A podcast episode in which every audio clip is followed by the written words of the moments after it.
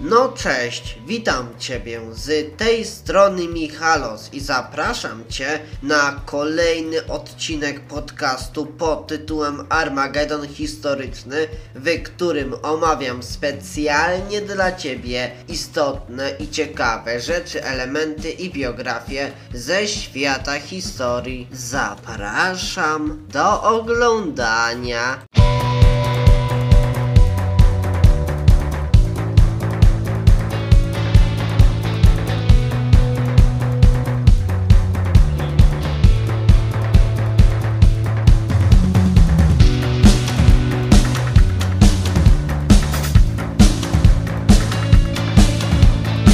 A tematem tego odcinka będzie Bitwa Warszawska.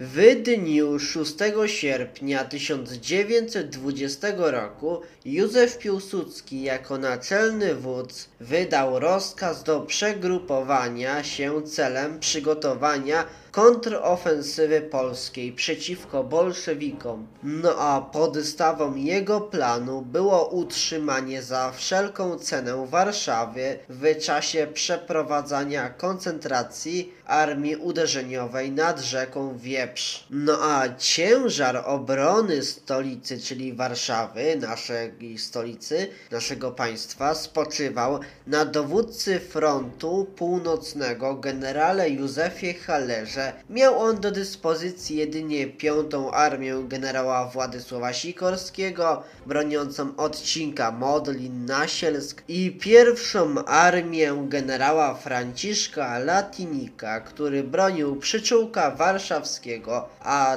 dla obrony Lwowa przed atakami Budionnego wyznaczony został generał Wacław Iwaszkiewicz, a na czele 4. Armii stanowiącej grupę uderzeniową stanął sam Józef Piłsudski, a 13 sierpnia Tuchaczewski przystąpił do decydującego uderzenia na Warszawę. Szczególnie krwawe walki toczyły się o Radzymin, który kilkakrotnie zajmowany był przez bolszewików, wypieranych następnie przez polskich obrońców. A to właśnie wówczas zginął, ugodzony bolszewicką kulą, ksiądz Ignacy Skorupka w momencie, gdy udzielał ostatniej posługi religijnej śmiertelnie rannemu żołnierzowi, a bohatersko broniła się też nad rzeką Wkrą, znajdując znaczne straty nieprzyjacielowi 5. Armia generała Sikorskiego, a żołnierze frontu północnego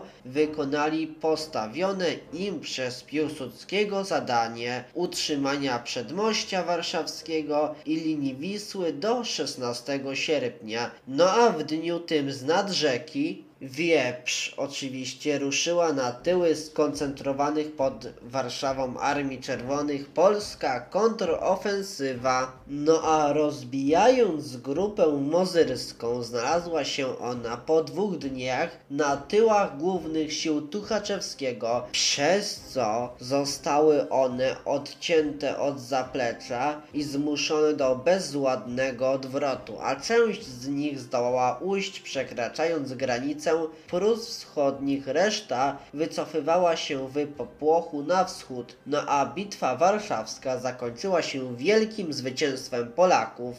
A straty nieprzyjaciela były ogromne, bo niemal 25 000 poległych i rannych, a do niewoli wzięto prawie 66 000 bolszewików. A wojska polskie odniosły także sukces na froncie południowym, pokonując wreszcie w 2 decydujących bitwach pod Zamościem i Komarowem konną armię Budionnego, a do zwycięstwa przyczyniła się szczególnie świeżo sformowana dywizja kawalerii pod dowództwem pułkownika Rumla.